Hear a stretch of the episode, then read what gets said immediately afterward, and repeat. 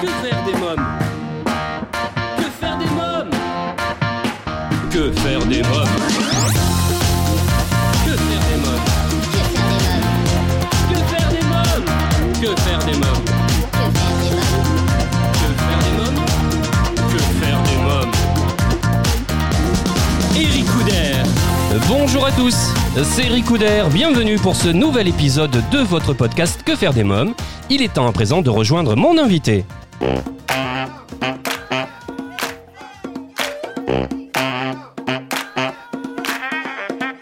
Bonjour Patrick Jean. Bonjour. Alors vous publiez aux éditions du Rocher La loi des pères, une enquête choc sur l'aveuglement euh, des juges et de la société euh, face à l'inceste et à la pédophilie. Euh, Patrick Jean, comment se fait-il que de nos jours, un à deux enfants sur 30 sont victimes d'agressions sexuelles et de viols, principalement dans le cadre familial? Alors c'est une histoire ancienne, c'est une c'est l'histoire de l'humanité. Euh, l'histoire de l'humanité repose sur le, sur la création, sur l'invention des rapports sociaux qui, qui qui confèrent aux hommes le droit de propriété des corps des femmes et des enfants. Alors ça s'inscrit à tout moment dans, toute notre histoire de l'humanité. Je vais prendre deux exemples. Encore au 19e siècle, donc très récemment, euh, le euh, Napoléon Bonaparte écrivait en toutes lettres le, les femmes et les enfants appartiennent aux hommes comme les arbres et les fruits appartiennent aux jardiniers. Donc il y a un sentiment de propriété qui est un droit archaïque des hommes dans toutes les cultures du monde sur le corps des femmes et des enfants. Et deuxième exemple encore plus récent, c'est en 1992, 1992 Ouais. que euh, le code pénal a puni le viol conjugal. C'est-à-dire que jusqu'en 1992, un homme ne violait pas sa femme légalement, il utilisait un corps dont il était propriétaire.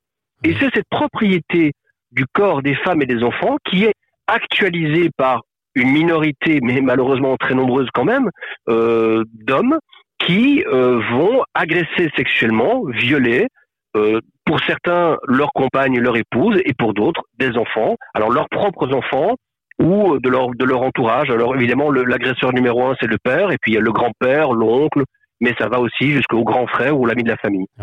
Est-ce que vous pensez qu'avec euh, l'affaire Olivier Duhamel et le mouvement euh, MeToo Inceste sur les réseaux sociaux, euh, ça va faire enfin bouger les choses et libérer la parole des enfants? Oui, ce sont des, petits déclencheurs. Alors petits, euh, pas pour les, victimes évidemment, mais au point de vue de la société, ce sont des, des petites étincelles qui allument euh, du pétrole qui était répandu, si vous voulez, parce que ça fait un siècle que dans notre société, il y a quelque chose qui bouge par rapport aux droits des individus.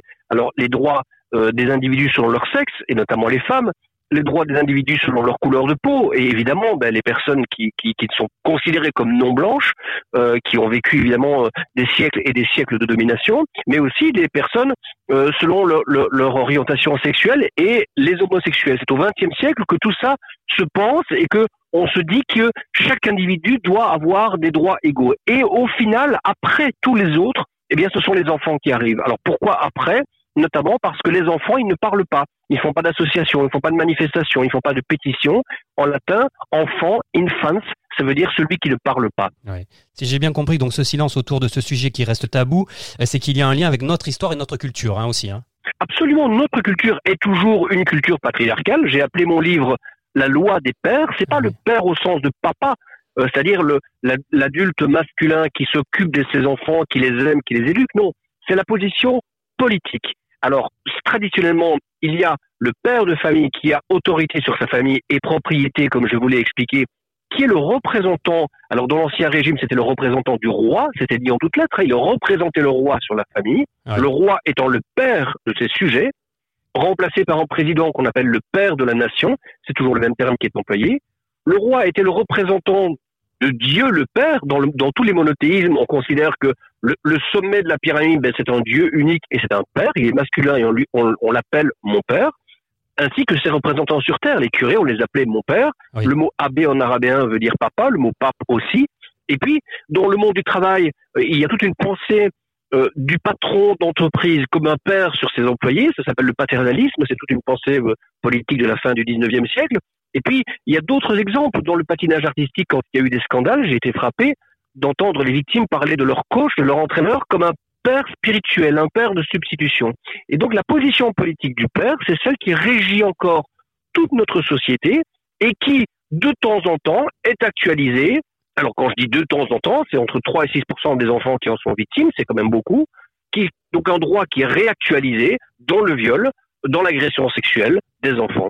Mais évidemment, cela passe aussi par toutes les maltraitances des enfants. C'est-à-dire l'idée qu'on puisse euh, tout à fait légitimement agir avec des enfants euh, uniquement sur l'autorité, sur le pouvoir, et parfois aussi sur euh, ce qu'on a appelé des violences éducatives, qui n'ont rien d'éducatif d'ailleurs, mais qui sont des, petites violences quotidiennes qu'on fait aux enfants, qu'on n'oserait plus aujourd'hui, par exemple, faire contre des employés dans une entreprise. On se retrouverait immédiatement au prud'homme.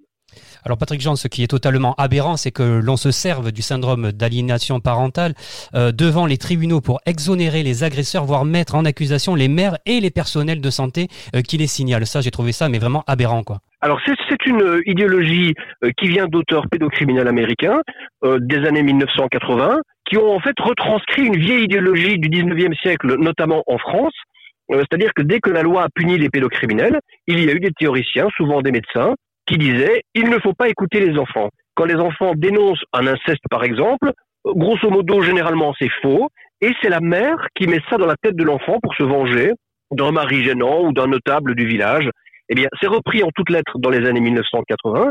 Et aujourd'hui, euh, cette théorie sont promues par des gens, pas par n'importe qui. En France, Paul Bensousson, qui est tout le temps dans la presse, dans les médias, eh bien, euh, toutes ces expertises sur euh, sur des cas d'inceste, euh, quasiment toutes font appel à ce genre de, de, de théorie. Il en est le grand promoteur. Et, et ces théories punissent les mères, puisqu'on dit que c'est elles qui ont poussé les enfants à mentir. Toutes les études montrent que c'est faux, qu'il y a très très peu de fausses allégations, de fausses dénonciations. Et donc, eh bien, les mères, on les coupe des enfants puisqu'on estime qu'elles sont dangereuses. Et bien voilà, que faire des mômes pour aujourd'hui, c'est terminé. Rendez-vous au prochain épisode pour écouter la suite de cette interview. Bye bye